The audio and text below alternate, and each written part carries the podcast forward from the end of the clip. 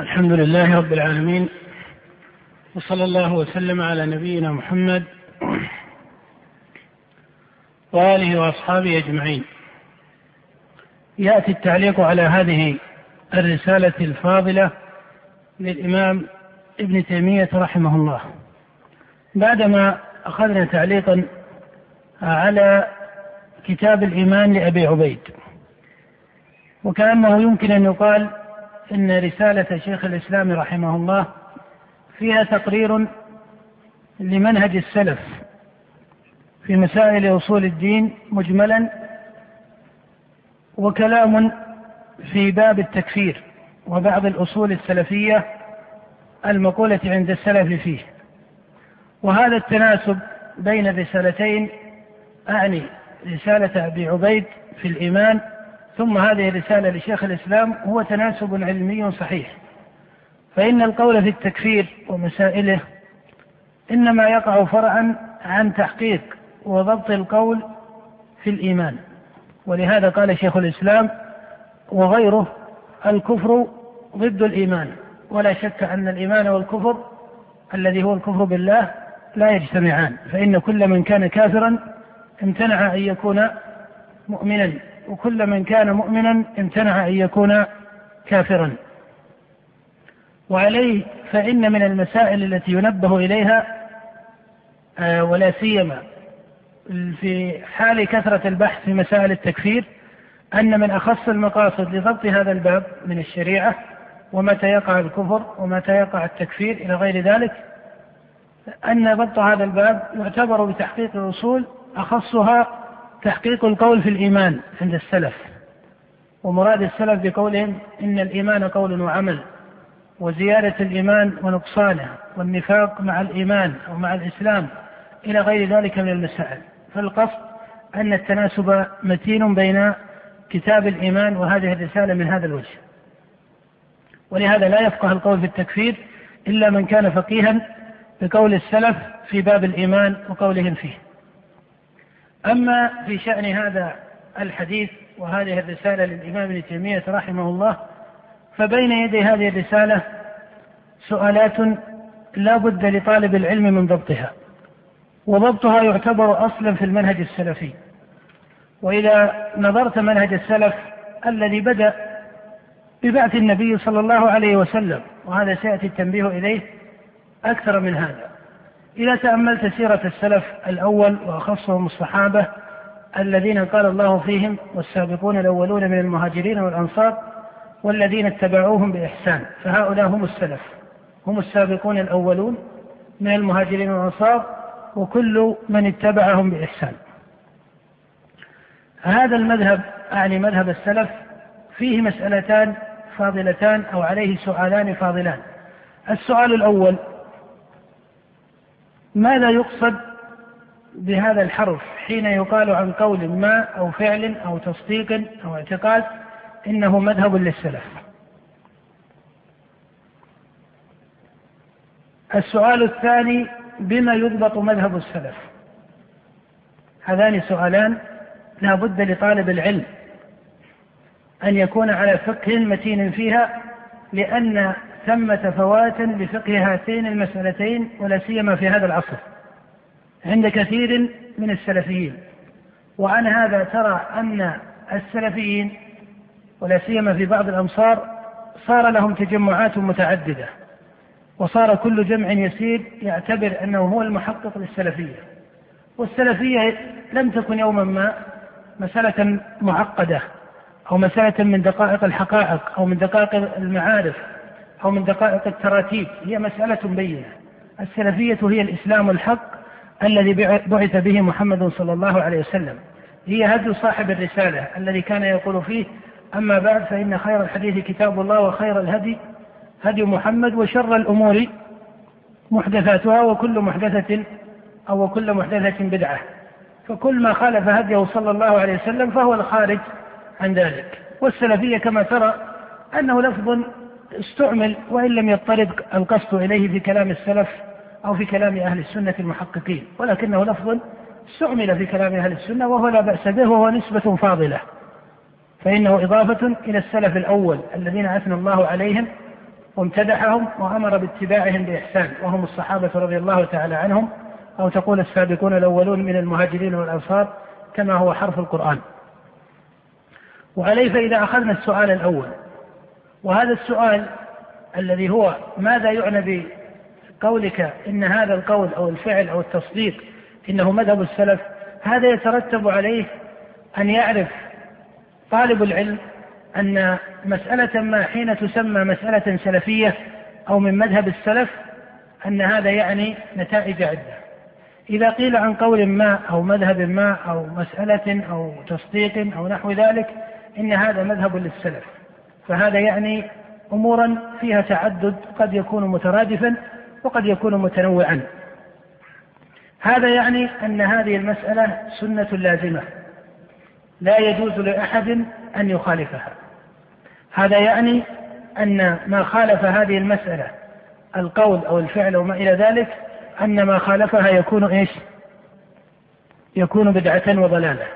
هذا يعني أن من تقمص مخالفة هذه المسألة فقد تقمص ضلالة، ومن دعا إليها فقد دعا إلى ضلالة. هذا يعني أنه لا يجوز الاجتهاد بخلاف ما قيل عنه إنه قول للسلف أو مذهب للسلف. مثل هذه الحقائق لا بد أن تكون بينة لطالب العلم. وعليه ترى أنك إذا قلت عن قول ما أو فعل ما إن هذا مذهب للسلف أو من طريقة السلف من مذهب السلف كذا، أو السلف يقولون كذا، فضلا عن قولك إن قولا ما أو فعلا ما مخالف إيش؟ للسلف، فهذا آكد في التصريح. فإنك إذا وصفت المخالفة بأنها مخالفة للسلف أو لمذهب السلف، سواء كانت مخالفة قولية أو فعلية أو تصديقية، فهذا يعني أن هذه المخالفة من البدع ومن الضلال ومما لا يعذر أحد بمخالفته، ولا يجوز أن يقال عن صاحبها إنه على الاجتهاد المعدون فيه، بل لا بد أن يكون صاحبها وإن سمي مجتهدا من وجه آخر إلا أنه عنده تفريطا وتقصيرا في تحقيق الحق وفي اتباع السنة إلى غير ذلك من اللوازم والمتضمنات لهذه الجملة. وإذا عرفت هذا المعنى تبين لك أن ما يقال فيه أنه مذهب للسلف فإن معناه أنه من جنس مسائل الإجماع، أي أنه إجماع وهدي ولزوم لا يجوز لأحد الاجتهاد بخلافه، حتى ولو فرض أنه بنى اجتهاده على إيش؟ بنى اجتهاده على إيش؟ على ظاهر من الكتاب أو السنة، فإن اجتهاده لا بد أن يكون غلطا، ولا بد أن يكون فهمه لما استدل به من الكتاب أو السنة لا بد أن يكون فهما باطلا وضلالا عن الحق إلى غير ذلك من اللوازم.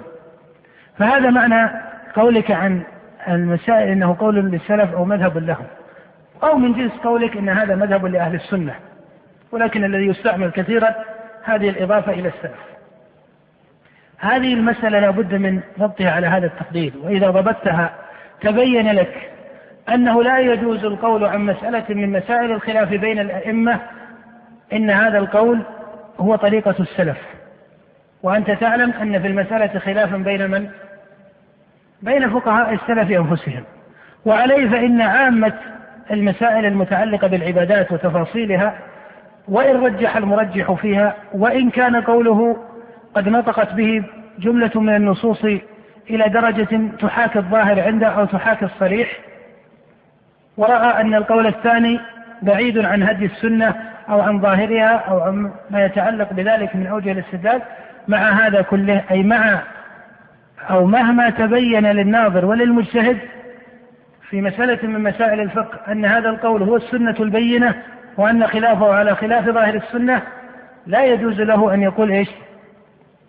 عن هذا القول إنه مذهب للسلف أو هذه سنة السلفيين، ومن خالفها فقد خالف طريقة السلف أو السنة السلفية. وأضرب لذلك مثلا قد يستعمل كثيرا في هذا العصر لا بد من التنبيه إلى مثله. مثال ذلك مثلا الإشارة بالإصبع في التشهد، فإن هذه مسألة الجمهور من علماء السلف على شرعيتها، وإن اختلفوا في تحديد ما يتعلق به المقام من الإشارة، هذه مسألة خلاف بينهم، ولكن من الفقهاء المتقدمين من لا يذهب إلى ذلك، تقول إن هذا ثابت بسنة صريحة في حديث عبد الله بن الزبير وغيره هذا صحيح، ومن خالفها فقد خالف ظاهر هذه السنة إما لكونها لم تبلغ أو لم تصل عنده إلى غير ذلك. وقوله ليس يعتبر، نعم قوله ليس يعتبر أي لا يصار إليه ولا يفتى به ولا يدعى إليه، ويبين أن السنة هي الإشارة وإن اختلف في تحديد مقامه، لكن أن يقال إن هذا من السنن السلفية وأنه لا يتركه إلا من هو خارج عن مذهب السلف، هذا غلط. وهذا وإن تعلق ببعض الأحناف، إلا أنك ترى له مثالا في سائر الأئمة، بمعنى أنك إذا تتبعت الأئمة كالأئمة الأربعة مالك والشافعي وأبي حنيفة وأحمد، وجدت أن لكل إمام في الجملة بعض المسائل التي تخالف ظواهر من النصوص البينة، لكون هذه النصوص إما أنها لم تبلغ أو لم تصل عنده أو لسبب من أسباب التردد فيها أو عدم الأخذ بظاهرها أو ما إلى ذلك.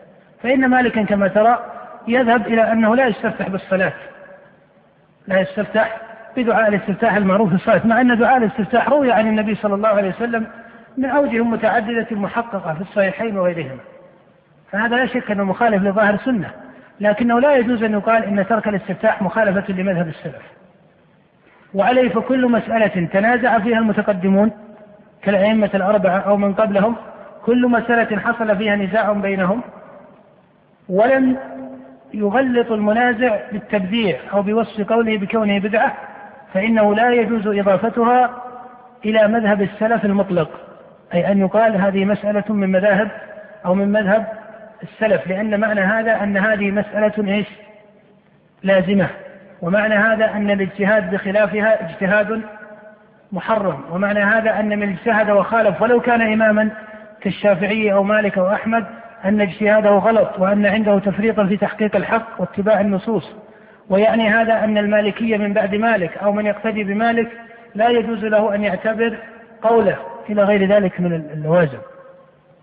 وكما أسلفت أن أحمد وهو الإمام أحمد رحمه الله نقل عنه بعض المسائل، وإن كانت الرواية لا تضطرد في الغالب في مسائل أحمد أنه يأتي عنه رواية توافق الظاهر من النصوص، لكن عنه روايات تخالف ظواهر من النصوص، كقوله إن الحلف بالنبي صلى الله عليه وسلم تنعقد في إحدى الروايتين عنه، هذه رواية معروفة عن أحمد وإن كانت رواية مخالفة للصحيح وللصواب ومخالفة للرواية الثانية عن الإمام أحمد نفسه.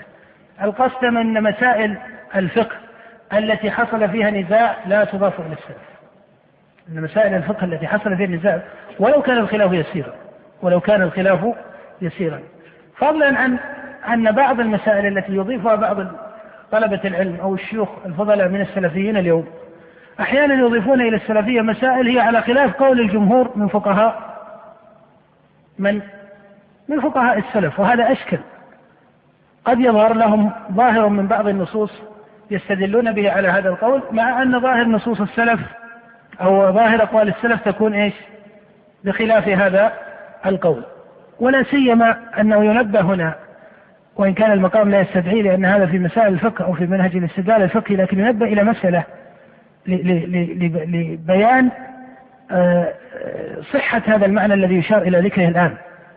مسألة الاستدلال أيها الأخوة، الاستدلال على الأقوال السلفية على عفوا الأقوال الفقهية هي مسألة فيها ترى قدر من الإغلاق، أي من جهة ضبطها، ويراد بهذا الإغلاق أنه أحيانا تظهر بعض الظواهر من النصوص ومع ذلك ترى أن الجماهير من أئمة السلف على خلاف هذا الظاهر الذي بلغ المتأخرين وصار عندهم من صريح الاستدلال. أضرب لذلك مثلا طلاق الثلاث، أنت ترى أن مسلم رحمه الله وغيره روى في صحيحه من حديث طاووس عن ابن عباس أنه قال عن ابن عباس كان طلاق الثلاث على عهد رسول الله صلى الله عليه وسلم وأبي بكر وسنتين من خلافة عمر طلاق الثلاث إيش واحدة، فقال عمر إن الناس استعجلوا في أمر كان لهم فيه أنات فلو أمضيناه عليهم فأمضاه عليهم. هذا الحديث رواه مسلم وغيره، وفيه يقول ابن عباس كان طلاق الثالث على عهد رسول الله وأبي بكر وسنتين من خلافة عمر طلاق الثلاث واحدة. فقال عمر إن الناس استعجلوا، فظاهر السياق أن عمر فعل ذلك من باب إيش التعذير، وعمر لم يستقل عند هذا المذهب لأن صدر خلافته كما يقول ابن عباس وكما يروي طاووس عن ابن عباس أن طلاق الثلاث واحدة. هنا سؤال أيضا أتم على هذه المسألة، هل هناك سنة صريحة عن النبي صلى الله عليه وسلم أو قبل ذلك في كتاب الله أن طلاق الثلاث ثلاث، إذا طلق ثلاثا في مجلس واحد ونحو ذلك من الصور أنه يكون ثلاثا؟ هل هناك سنة صريحة تعارض ما رواه طاووس عن ابن عباس؟ ليس هناك سنة صريحة. ومن هنا قد يظهر لطالب العلم أن السنة السلفية النبوية الصديقية العمرية أن طلاق الثلاث إيش؟ واحدة، وأن عمر إنما فعل تعزيرا، فهذا إذا سلم يكون من باب حقوق السلطان في تقرير مسألة التعازير واجتماعه بالفقهاء وتشاوره معهم. الذي تراه أن الجمهور من أئمة السلف يقولون إن طلاق الثلاث إيش؟ واحدة أو ثلاث؟ ثلاث.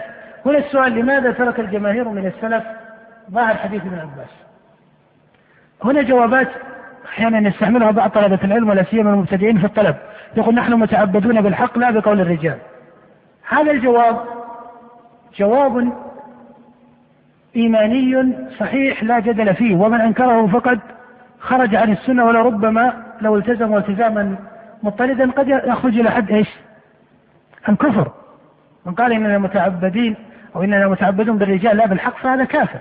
فهذا جواب سلفي أو إيماني أو شرعي لا جدل حوله، ولكن هو متأخر عن التحقيق من جهة أنك أن السؤال ليس عن هذا، إنما السؤال ما الذي جعل الأئمة المحققين السلفيين الكبار من الطبقة الأولى المتقدمة لا يعملون بهذا الحديث. إن كنت تقول نحن متعبدين باتباع الكتاب فهم كذلك متعبدون، ولا يستطيع أحد أن يزعم أنه أحق أو أضبط تحقيقا للتعبد بالكتاب والسنة من الأئمة لا علما ولا عملا، أليس كذلك؟ فهم أتم علما وأتم عملا، وإن كان هذا في الجملة لا ينبغي أن يلتزم في العيان، قد يكون من المعاصرين من هو أتقى عند الله سبحانه وتعالى وأكثر تحقيقا من بعض المتقدمين، هذا ليس بلازم. المهم أن هذا الجواب جواب صحيح في نفسه، لكنه ليس في محل النزاع صح التعبير، أو ليس في مورد المسألة. هذا التوارد مسألة مهمة، لأن طالب العلم ولا سيما الدارس في الفقهيات يقف أمام هذا الحديث على أنه تسليم، ولذلك يقول الصواب أن طلاق الثلاث واحد، وهذا سنة النبي وأبي بكر وصدر خلافة عمر، والقول بأن طلاق الثلاث ثلاث لا دليل عليه هذا غلط، هذا منهج غلط، ولا ينبغي أن يعبر عن قول ذهب إليه ودرج عليه الأكابر من جمهور السلف أنه قول لا دليل عليه، هذا تعدي على السلف، ولا يمكن أن يجتمع جمهورهم مع اختلاف أمصارهم على قول ويكون عريا عن إيش؟ عريا عن الدليل. قد يقال إنه مرجوح هذا لا بأس، لكن أن يصادر بقول بعضهم هذا قول لا دليل عليه أو خلاف السنة أو خلاف الهدي، هذا هذا تجني وغلط كبير. القصد أن المسألة تأخذ بعدا لدرجة أن ابن رجب رحمه الله قال: اعلم أنه لم يصح عن أحد من الصحابة ولا التابعين ولا الأئمة المتبوعين أنه جعل طلاق الثلاث واحدة. فابن رجب يميل إلى أن هذا من قول الشيعة، وأنه دخل على بعض المتأخرين من أهل السنة. هذا ليس المقصود هنا الترجيح في مسألة ما، وتعرف أن شيخ الإسلام ابن تيمية رحمه الله يرجح أن طلاق الثلاث واحدة، وينسب ذلك إلى طائفة من السلف، هذا قول له دليله وله مأخذه. لكن القصد أن مسألة الاستدلال مسألة أحيانا فيها إيش؟ إغلاق على المبتدع على المتأخر في الغالب، بمعنى أن لها استقراء. وأنا أقول إنه شاع طلبة العلم الآن بحوث فاضلة في مسألة الفرق بين منهج المتقدمين ومنهج المتأخرين في مسألة إيش؟ الحديث والتصحيح والتضعيف والإعلان إلى غير ذلك، أليس كذلك؟ وهنا بحوث فاضلة لبعض الشيوخ المعاصرين. ويقال مثله أو أجل منه الفرق بين منهج المتقدمين والمتأخرين في الاستدلال الفقهي، في مفهوم ونظم الاستدلال الفقهي. ترى أن هذا مذهب الأئمة الأربعة والسواد من السلف أن من فقهاء السلف أن طلاق الثلاث واحدة، عفوا أن طلاق الثلاث ثلاث. ترى أن الجمهور من الأئمة جاءوا لأثر آخر عن ابن عباس وهو أبو داود وغيره، قال فيه ابن عباس: من ترك نسكا فليهرق دما. أيهما أصلح، هذه الكلمة في مسألة النسك أو في مسألة الطلاق؟ إذا أخذت صراحتها من جهة السنة كلمته في الطلاق وكلمته في النسك، كلمة في الطلاق لأنه كان يقول على عهد رسول الله، وهنا ما قال كل هذا، إنما قال من ترك نسكا فليش فليحرق دما كأنه اجتهاد من ابن عباس ما أضافه للسنة ولا لأبي بكر ولا لعمر. ومع ذلك ترى أن الجمهور من الأئمة بما فيهم الأئمة الأربعة أطبقوا على أن من ترك واجبا في الحج فإنه يلزمه دم، وترددهم في جواباتهم يعني جوابات المتقدمين على قول ابن عباس.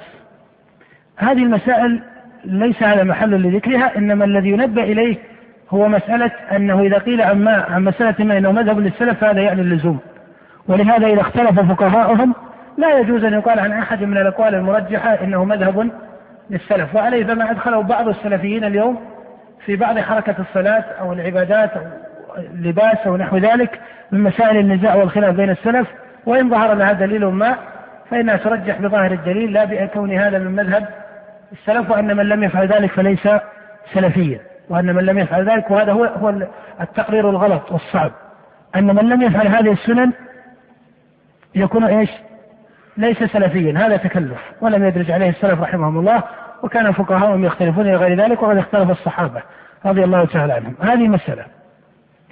المسألة الثانية بما يضبط مذهب السلف، بما يضبط مذهب السلف، وهذه أيضا مسألة مهمة ولا بد من تقريرها بين يدي هذه الرسالة، حتى لو خصص لها درس مختص لما كان زائدا عنها.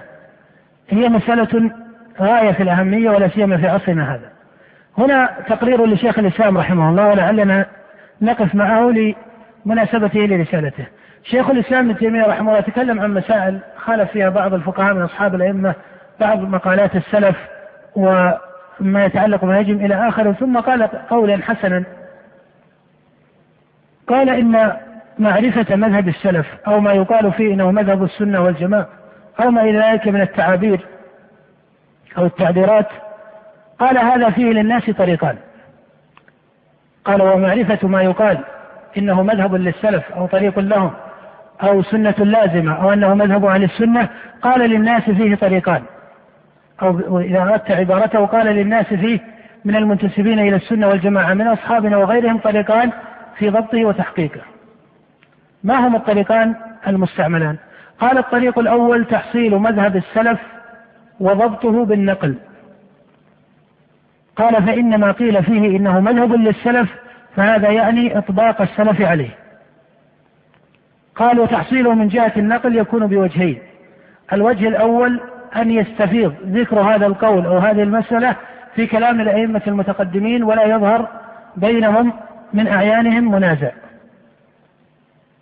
وهذا تراه إذا تأملت مثلا كتاب شرح أصول السنة للالكائي ولبانه لابن بطة أو ما إلى ذلك من الكتب وجدت التوارد، أو مثلا ترى البخاري في خلق أفعال العباد يقول لقيت أكثر من ألف أستاذ في الأمصار كلهم يقول الإيمان قول وعمل، هذا توارد، هذا استفاضة، ولهذا يكفي هذا في كون هذا القول مذهب إيش للسلف، ولا يلزم من ذلك أن تأتي عبارات أصرح من هذا. فإذا إذا استفاض قول ما بين المتقدمين وشاع وقرروه وجاء ووصفه ما خالفه بكونه مخالفا للسنة أو جعلوا هذا القول من السنة اللازمة، هذا يعني أنه سنة سلفية لازمة. وترى في معتقد الأئمة الذي ذكره الألكائي في مقدمة كتابه معتقد أبي حاتم، معتقد أبي زرعة، معتقد أحمد، معتقد يحيى بن سعيد، ترى أنهم مثلا يقولون ومن السنة اللازمة عندنا، ثم يذكرون مسائل. هذه المسائل التي وصفها الكبار كأبي حاتم وأبي زرعة وأحمد والبخاري لأنها من السنة اللازمة، هذا يعد القول إيش قول من أقوال السلف اللازم. هذا الوجه الأول بالضبط أو في ضبط النقل. إذا تحصيل مذهب السلف على أحد وجهين، إما النقل وله وجهان، أو عفوا تحصيل مذهب السلف على أحد طريقين. الطريق الأول النقل، النقل له وجهان، الوجه الأول استفاضة ذكر القول بين الأئمة واضطراده أو اضطراده، استفاضة ذكر القول بين الأئمة واضطراده. الوجه الثاني في ضبط النقل أن ينص بعض علماء الإسلام الكبار من المعروفين بالسنة أن هذا إجماع عند السلف، كنص أبي عمر بن عبد البر ونص الإمام ابن تيمية ونص ابن رجب وأمثال هؤلاء. فإذا أو نص من هو أجل من هؤلاء كمحمد بن نصر رحمه الله، فإذا نص أمثال هؤلاء ممن جاء بعدهم من كبار الفقهاء من الطبقة التي بعد طبقة الأئمة، إذا نص الأكابر على أن هذا إجماع للسلف ولم يعارض هذا الإجماع من عالم آخر أو من شيوع سلفي آخر، فإن هذا هو الضبط لمذهب السلف. إذن تحقق من هذا أن لضبط السلفي أو عفوا لضبط مذهب السلف طريقان، أحدهما طريق النقل، وطريق النقل لثبوته وضبطه وجهان، الوجه الأول استفاضة ذكر المسألة، الوجه الثاني تصريح بعض الأئمة ممن حقق مذهب السلف كمحمد بن نصر وأبي عمر وابن عبد البر وابن خزيمة وابن تيمية وأمثال هؤلاء أن هذا إجماع للسلف أو للأئمة. فهذان وجهان في ضبط المذهب، هذان وجهان في ضبط المذهب. قال شيخ الإسلام قال وهذا الطريق هو الطريق المستعمل عند الأئمة، وهو المراد في كلام الله ورسوله صلى الله عليه وسلم في قول الله تعالى ومن يشاقق الرسول من بعد ما تبين له الهدى ويتبع غير سبيل المؤمنين. فلذلك كل من خرج عن سنة سلفية فقد إيش؟ فعنده قدر من مشاقة الله ورسوله،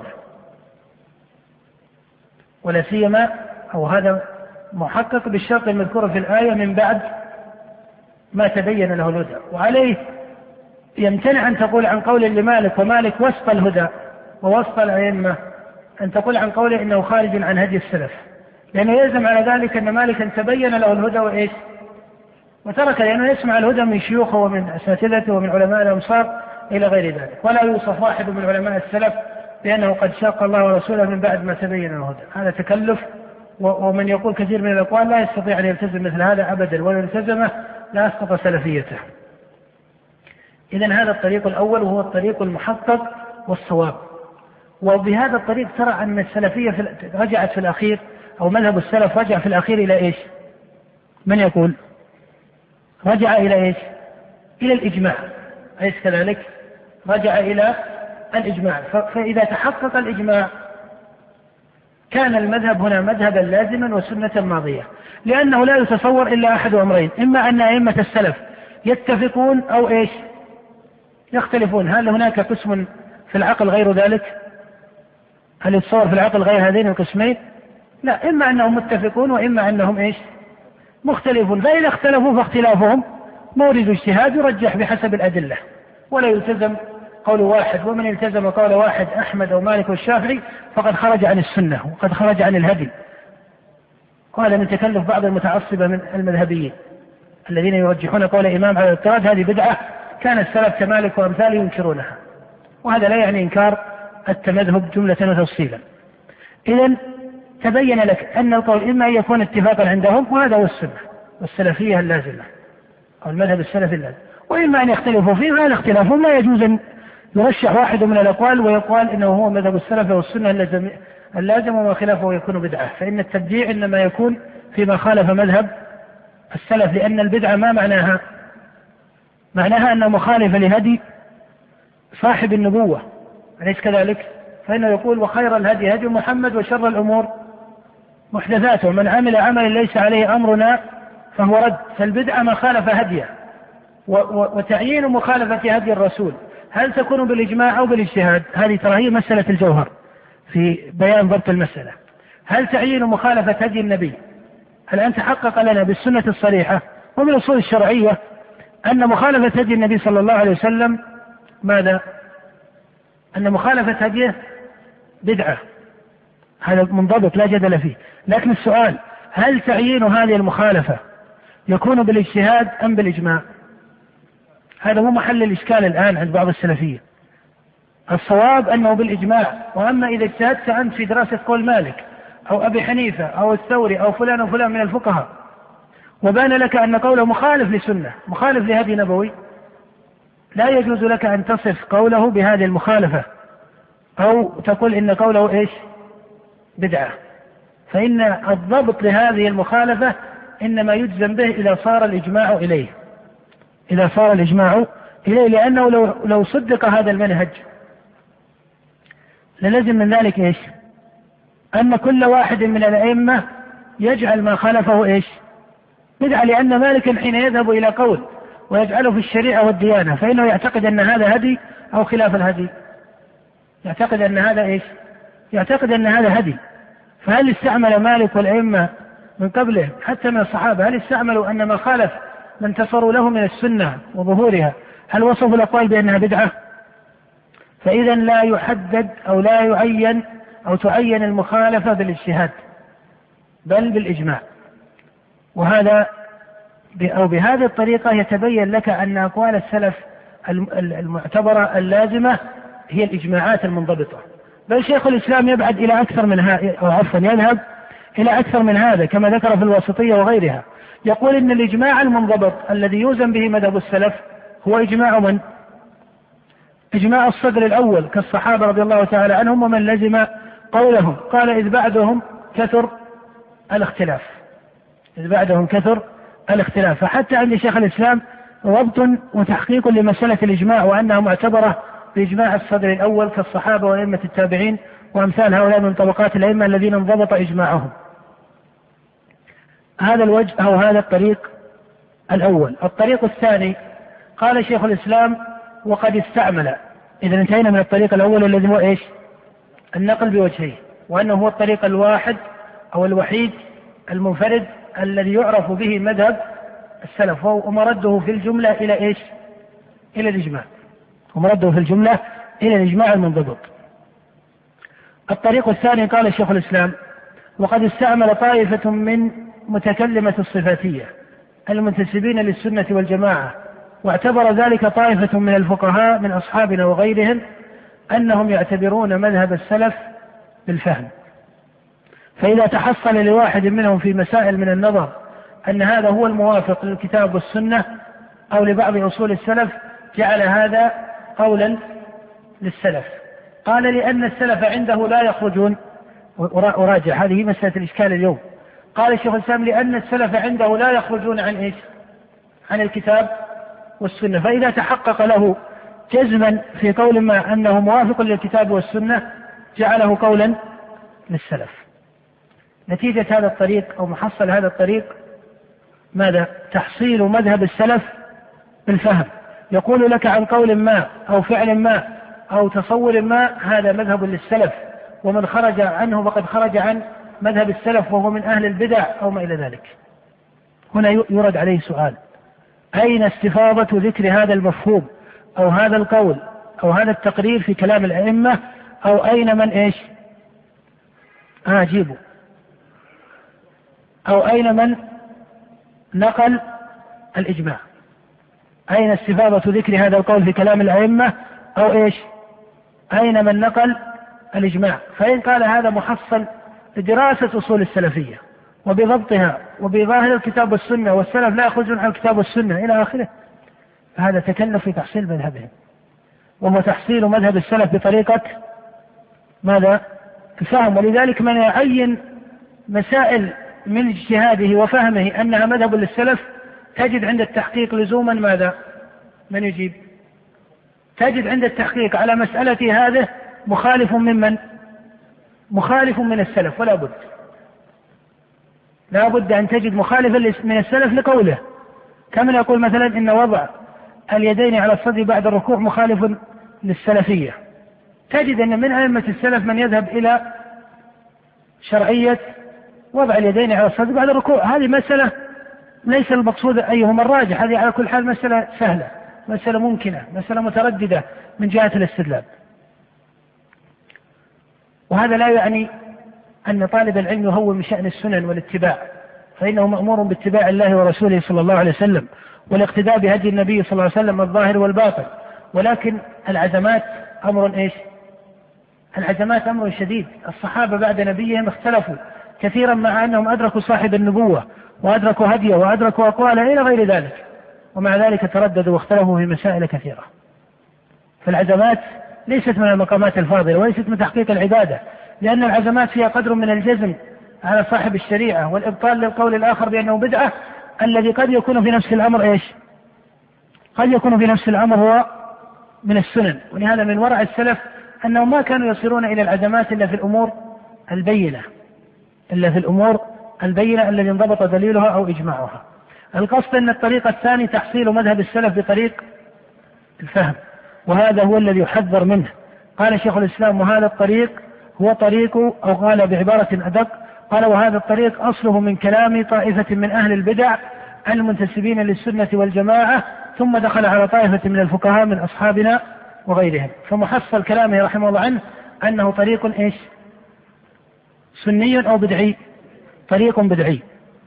ولذلك لا يجوز إضافة مسائل إلى مذهب السلف إلا وقد انضبط دليلها وإجماعها، إما استفاضة وإما إيش؟ نقلا. ولو أن السلفيين في هذا العصر التزموا المنهج الذي قرأه شيخ الإسلام وهو الذي درج عليه الأئمة، هل يمكن أن يختلفوا أو لا يمكن؟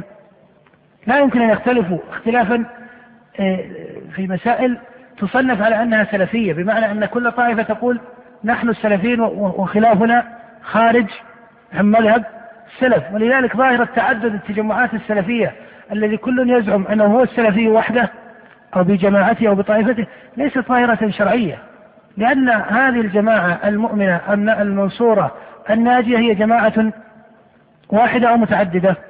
واحدة. ولو انضبطت على الإجماع لاتفقت أو اختلفت؟ لاتفقت.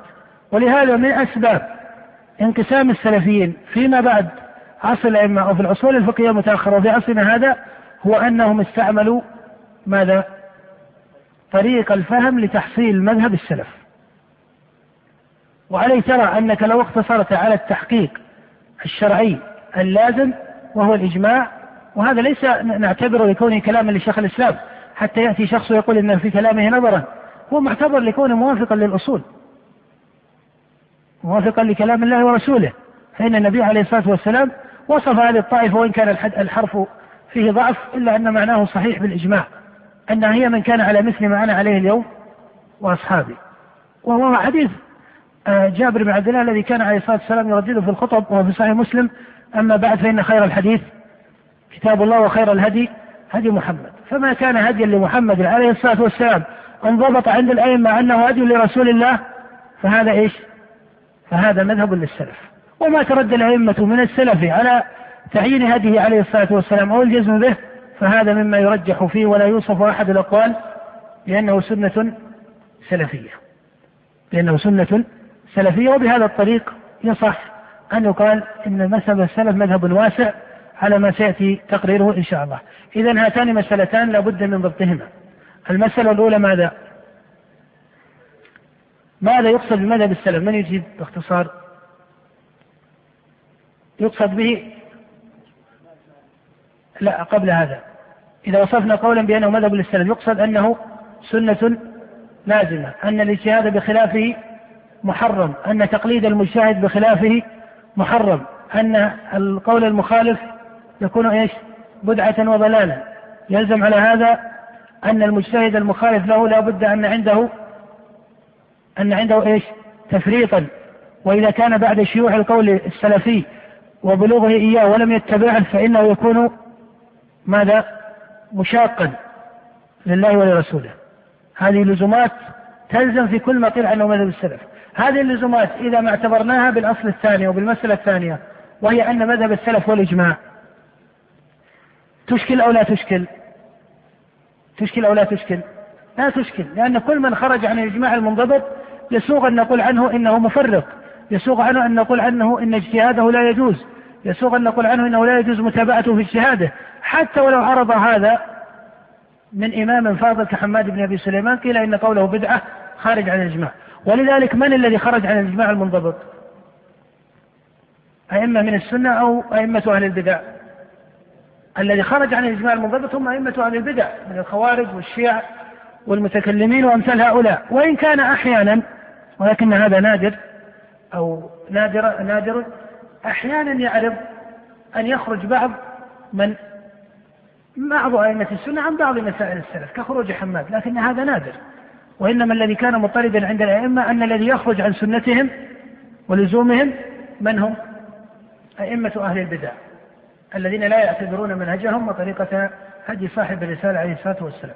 المسألة الثانية بما يحصل مذهب السلف بأحد الطريق. الأول النقل، وله وجهان: الوجه الأول الاستفاضة، كاستفاضة قولهم إن الإيمان قول وعمل وتواردهم على ذلك. لما جاء حماد بعد هذه الاستفاضة أصبح قوله ماذا؟ أصبح قوله بدعة. الطريق الثاني أو الوجه الثاني أن ينص بعض علماء الإسلام المعتبرين في ضبط مذهب السلف أن هذا إجماع ولا ينخرم. الطريق الثاني لتحصيل مذهب السلف طريق من؟ طريق من في الأصل؟ لا، ما تقول أهل البدع، لأن الغلاة من أهل البدع وأهل البدع المغلظة أصلا ما كانوا ينتسبون لماذا؟ لمذهب السلف، وإنما هذا طريق طائفة من أهل البدع من متكلمة الصفاتية. والإمام ابن تيمية قال متكلمة الصفاتية ويشير به إلى من؟ إلى ابن كلاب والأشعري وأمثالهم، أنهم يحصلون مذهب السلف بطريق الفهم. ومن, ومن مثال ذلك أن الأشعري في كتبه قال أجمع أهل السنة، نضرب لكم مثلا بالفهم وإن كان فهما قديما، قال أجمع أهل السنة أن الله ليس بجسم. لماذا؟ لأنه وجد أن أئمة السلف ينكرون التجسيم والتشبيه، فماذا قال الأشعري؟ قال أجمع أهل السنة على أن الله ليس بجسم. هذا إيش؟ تحصيل بالنص. هل صرح أحد من السلف أن الله ليس بجسم؟ هل حكي الإجماع على ذلك؟ الأشعري حصله فهما. قد تكون أدوات الفهم أحيانا، وهذا هو الذي يشكل، أن أدوات الفهم أحيانا تكون عاصفة، تكون ملزمة في عقل الإنسان أو في عقل الناظر. وجد أن السلف أطبقوا على ضمن التشبيه، فقال إنهم يذهبون إلى أن الله ليس بجسم. ما هو مذهب السلف؟ مذهب السلف التوقف عن هذا الحرف أصلا، وأن هذا حرف مبتدع إثباتا ونفسا، وإذا ذكره ذاكر سئل عن مراده به، فإذا أراد مرادا باطلا بالنفي قيل المراد ليس صحيحا وإن كان النفي يتوقف فيه. وإن أراد بنفي التجسيم عن الله، أي أن الله ليس كالمخلوق وليس كالمحدثات وليس جسما كالأجسام، فهذا المعنى صحيح وليس صحيح صحيح، هذا معنى ينزه الله عنه، لكن الحرف حرف مشكل متردد فيه لظهور مادة الإجمال فيه عند كلام المتكلمين فيه. القصد هو تحصيل هذا. بعد هذه المقدمة اللازمة والتي أرى ضرورة من طلبة العلم أن يعتنوا بالتفقه فيها، يعتنوا بالتفقه في هاتين المسألتين ليحصل اجتماع أهل السنة والسلفيين كما كان أصلهم وطريقتهم السالفة، ولا يتنابذوا ويتنابزوا في الألقاب والهجران من القول نتيجة غلط في تقرير المنهج الذي يعتبر منهجا سلفيا.